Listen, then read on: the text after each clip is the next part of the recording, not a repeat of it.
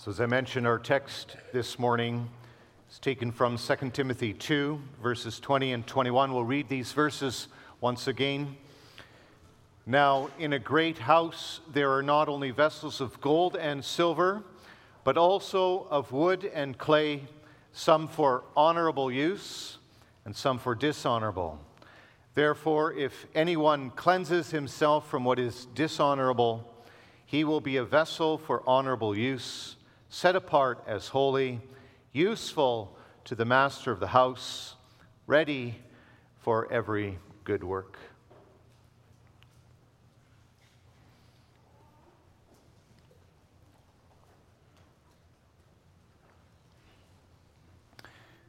Beloved brothers and sisters of our Lord Jesus Christ, there's a story about a man who would regu- regularly stop at a shop where there was an employee. An employee that wasn't very helpful, was rather lazy. One time when that man visited, he, he noticed that that employee was no longer there. And inquiring where he was, the owner said he had retired. So the man naturally asked the owner, why hadn't he replaced him? And the owner responded that he didn't require replacing. In other words, he left no vacancy that needed replacing. He caused no hole that needed filling. So let's, let's think about that for a moment in terms of our membership in this congregation or in the congregation we are members. If we would leave or depart from this or that congregation, what kind of vacancy would you leave? What kind of hole would you cause? Would your departure even be missed or noticeable? And I think that's a question we can ask in relation to our text this morning. Apostle Paul is making us reflect on this. What he wants us to ask ourselves is what kind of member of the church am I? Earlier in this chapter, Paul was exhorting Timothy to be an approved workman, a worker, approved by God. So, in the first place, this message of Paul to Timothy is a message for office bearers, for deacons and elders, for teachers in the church, but, but also for preachers. There's a lot of preachers in the congregation this morning. As one, one brother said to me one time on a similar occasion, this place is crawling with ministers. So it, it's good for them to hear this message as well. It's good to reflect on this, brothers, as you and also the elders in our midst from elsewhere, as you think on your tasks in your congregations. Kind of worker are you? But it's not only for them. This passage, this text is also for every member of the church as it's applied further. All who are part of the kingdom of Jesus Christ, all who are in Christ Jesus. God wants us, that's what Paul is showing us in our text. God wants us to strive to be useful in his kingdom. He desires that we are honorable vessels in his house because those are the kind of vessels that he will use for the building up of his kingdom. So this morning I preached to you God's holy word under this theme. God uses cleansed people, that is, honorable vessels for his kingdom work. That's our theme or summary or title of this sermon. God uses cleansed people, that is, honorable vessels for his kingdom work. And that means we are holy vessels, we are useful vessels, and we are prepared vessels. So, first, we are holy vessels. The Apostle Paul in our text speaks about a large house. says that in verse 20, in a great house. That means a wealthy man's house, a house of a man of great means. So, not an ordinary person's house, because in an ordinary person's house, you will only find basic vessels and utensils. But in a rich man's house, there will be all sorts of vessels, numerous kinds. There will be pots and pans, dishes, utensils, bowls, jars, and baskets. That is probably true of every house, but in a large house, in a stately mansion, you will find more than that.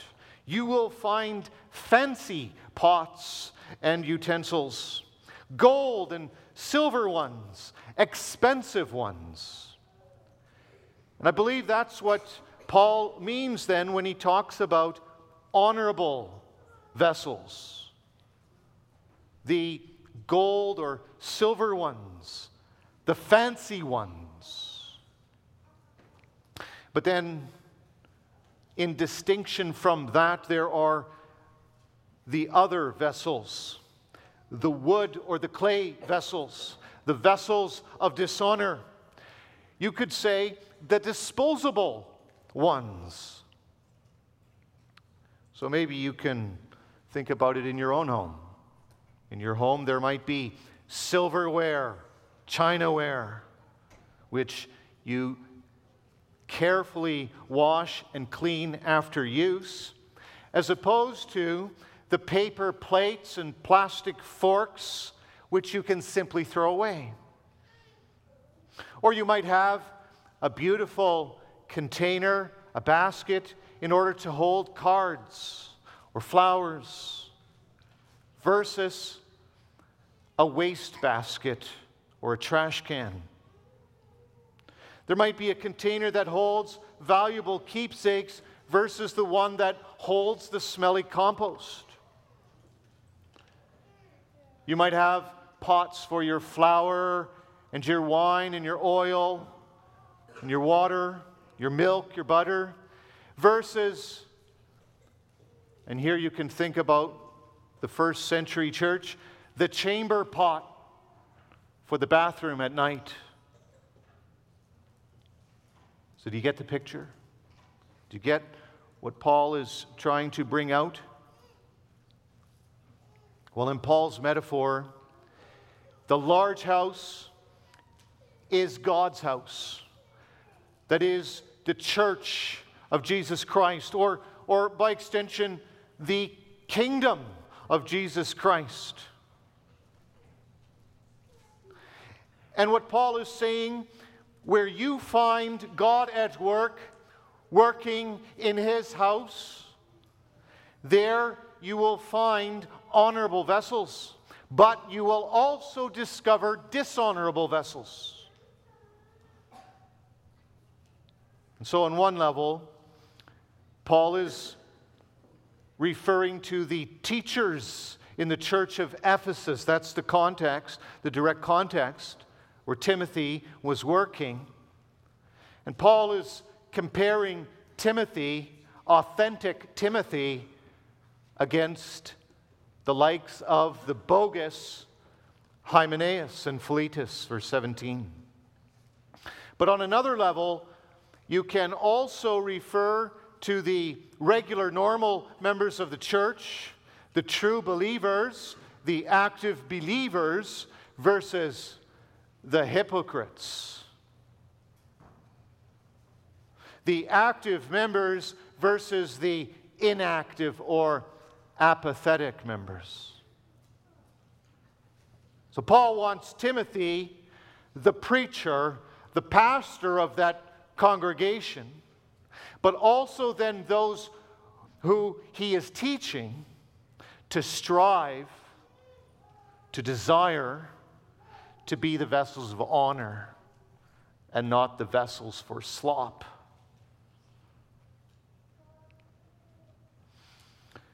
So, so what do honorable vessels in, in God's large house look like? Well, before we answer that question, let's consider what they don't look like. So, what are the dishonorable vessels? And Paul gives us lots of insight here in this chapter alone, but also elsewhere in this letter. In verse 22, he points out that the dishonorable vessels are those that live in youthful passion. Or verse 23, they have, they, it says there that there are those who are foolish and who involve themselves in ignorant controversies and breed quarrel. Verse 24 refers to those who are quarrelsome, those who are involved in irreverent babble. And then looking ahead in, a, in the next chapter, chapter 3, let's, let's read that for a moment. It says there, understand this, that in the last days there will come times of difficulty, for people will be lovers of self lovers of money, proud, arrogant, abusive, disobedient to their parents,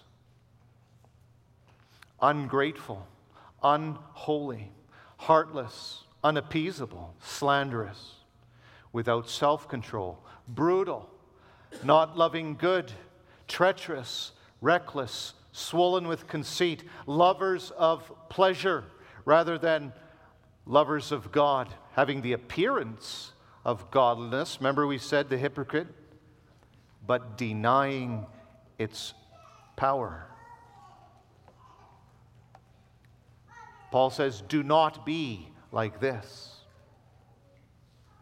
but be like this. Be an honorable vessel. Be a member of the church who teaches appropriately who teaches faithfully, who behaves uprightly, who lives honorably, who judges impartially. Or, verse 21, who are holy, set apart. Verse 22, who pursue righteousness, faith, love, and peace. And also in verse 22, who call on the Lord from a pure heart.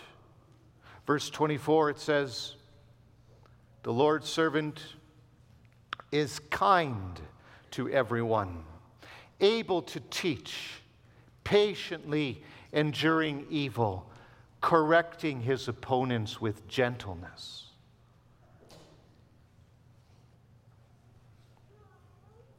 They follow Paul's teaching his conduct. Now I'm looking at chapter 3, verse 10. His, his aim in life, his faith, his patience, his love, his steadfastness, his persecutions and sufferings. They seek, verse 12 of chapter 3, to live a godly life. Or verse 14, they continue in the good things they learned. They are, chapter 4, verse 2, ready in season and out of season. God wants us, brothers and sisters, to be this kind of vessel in His church and His kingdom. He wants us to be dedicated to Him, consecrated, cleansed, holy. As the author of the Hebrews in chapter 12, 14 says, strive for peace with everyone and for the holiness without which no one will see the Lord. God calls us to be holy vessels, honorable vessels, noble vessels, as it says in a different translation. What we discover from our text is that God will use, God will use such cleansed people to advance his kingdom. So we come to our second point we are useful vessels. Again, let's consider what is a vessel that is not useful. The false teachers that, that Paul has in mind that, that Timothy was dealing with. That they are not useful or valuable vessels in God's church and kingdom. They are the kind of, of pots and, and containers that have an expiry date, a short shelf life that can only be used for a little while and then they become useless. The, those kinds of vessels that don't survive the test of time or, or the testing of fire, of the hot, scalding water of cleansing. They are the dishonorable vessels that, that will contaminate the honorable vessels. Those who are not worthy of the kingdom, those that should be removed, who should be kept separate from God's people. The ones that are useful, therefore, will separate themselves from them and have nothing to do with them or their behaviors. It's very interesting that, that Paul is talking about this to Timothy because the name Timothy actually means literally the one who honors God. It's like Paul is saying in our verses Timothy, live up to your name. That makes us think of what, what Paul writes to Philemon in verse 11 that Philemon who had the slave named Onesimus. And Paul says that at one point, Onesimus was useless, not useful, not helpful to his master Philemon. But then, through the working of faith and the Spirit, through the Word, he became useful. And there too, Onesimus. Uh, Paul is playing with that, with that name. Onesimus means useful, profitable, advantageous. Onesimus also became what he was named. You see, brothers and sisters, it is God who is at work in us, and it is God who wants to use us. That it's because of God that we become useful and valuable and noble and serviceable. For God will use cleansed people who flee sin and pursue godliness. Those who desire the purity of doctrine and, and whose purity of life also are essential conditions of being serviceable to Jesus Christ.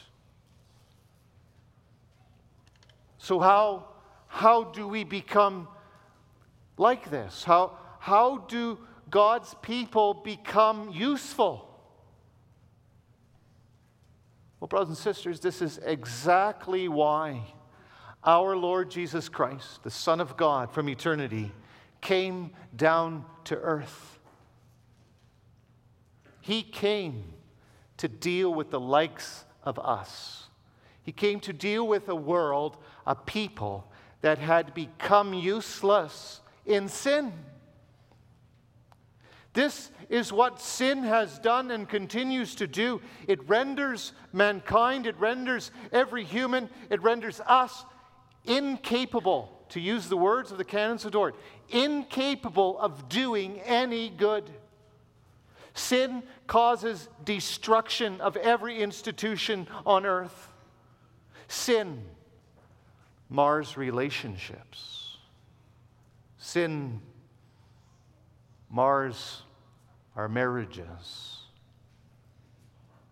our relationships with our children, our parents, and our brothers and sisters in, in the congregation. Sin makes us dishonorable vessels. Think about what it says in Isaiah 64, verse 6. We have all become like one who is unclean, and all our righteous deeds are like a polluted garment. We all fade like a leaf, and our iniquities, like the wind, take us away. Or consider what Paul himself now considers of himself in Philippians 3. He says, Indeed, I count everything as loss because of the surpassing worth of knowing Christ Jesus my Lord. For his sake I have suffered the loss of all things and count them as rubbish, in order that I may gain Christ and be found in him, not having a righteousness of my own that comes from the law, but that which comes from faith in Christ the righteousness from God that depends on faith, that I may know him and the power of his resurrection, and may share his sufferings, becoming like him in his death, that by any means possible I may attain the resurrection from the dead. What Paul is saying is that what he does in and of himself, and whatever effort he makes to obey the law, in his own power is all fit for the dung heap, for the chamber pot. Yes, this is why Christ came to earth. He came to take upon himself our flesh, to stand in our place, to bear our shame, to endure the suffering we deserve, to be crucified and cursed for us. And in doing so, he shows himself to be the useful, honorable vessel in the Father's kingdom to bring about the forgiveness of our sins, to give us salvation through his perfect sacrifice and death on the cross. And indeed, because of this, Christ was exalted so that all who believe in him will be exalted, will be restored to God, will be reconciled to God. We'll be born again believers, active believers, spirit filled. We'll become useful again, honorable again, sanctified and holy. Brothers and sisters, seek to be cleansed in the Lord Jesus Christ. Seek to be made useful in Him for the Father's kingdom. Is this what you want? Let us indeed ask ourselves today what sort of hole is left if I leave this church or the church of which I am a member? Will I be missed? Now, we're not talking here about the fact that there are times when a congregation will not miss us because the congregation or members in that congregation are sinful and apathetic themselves. I'm talking about ourselves now. Will I be missed by our brothers and sisters? Maybe my answer is no. Maybe I won't be missed at all. Or maybe I would say, I don't know. Or I'm not sure. Well, brothers and sisters, that's your answer. Do not let that lead you to despair. Rather, do not forget to whom Paul is talking to Timothy. Paul is encouraging his spiritual son Timothy. And like him, let us be encouraged. Let us turn to Jesus Christ who died for us. Let us put our faith in Him and trust in the, the Spirit that He gives.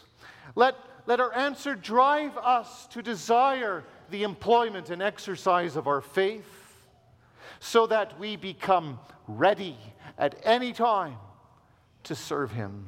That's our third point. We are prepared vessels, says in our text, that we will be ready. We ought to be ready for every good work. Just like in a large house, the very useful pots, the very uh, serviceable, the, the good, uh, the, the, the vessels that will really make a difference are there on the shelf, in the cupboard, ready to be used at a moment's notice. The true believer is also such a vessel in God's church and kingdom. He is in the state of readiness. She is eager and prepared. It's what Paul talks about in Ephesians chapter 6, verse 15. He says there, in, in the context of, of the spiritual armor, he says in verse 14 and 15, Stand therefore having fastened on the belt of truth, having put on the breastplate of righteousness, and as shoes for your feet, having put on the readiness given by the gospel of peace. Readiness. As Christians, we are soldiers who are always ready at all times to serve the Master, ready to go on the offensive and preach the word, ready to go on the defensive and protect the truth. Peter puts it this way in 1 Peter 3, and that was the, the verse that was on the wall this morning, 1 Peter 3, verse 15. But in your hearts, honor Christ the Lord as holy, always being prepared to make a defense to anyone who asks you for the reason for the hope that is in you, yet do it with gentleness and respect. When an experienced hiker is going to leave on a hike, then his backpack, his sleeping system, his cooking system, his food, his clothing, his ditty bag, it's all ready and prepared. When there's a coffee social, the cookies, the cups, the coffee, the tea, the juice, it's all made ready and prepared. When there's a wedding feast, everything is made ready for the big day. When there's a general synod, then a lot of work goes into being ready. And, brothers and sisters, ready you were. We who are vessels for honorable use are ready for every good work, eager to serve our Master, ready to act in a moment's notice, always there for others, growing in grace, learning God's word maturing in faith. This, and this is how we can conclude. This is the approved workman Paul is speaking about. This is the vessel for honorable purpose. This is the gold or silver vessel God wants us to be in his great house. This is the worker or the pastor. When he is gone, he's left to go to another charge that needs to be replaced. Brothers and sisters, there's no higher honor that can be imagined than to be an instrument in the Master's hand, to be a vessel of His for His purposes. There's, there's no greater blessing than to be at Jesus Christ's beck and call for the furtherance, furtherance of His kingdom. Yes, to be available for the King when he wants our service. Amen.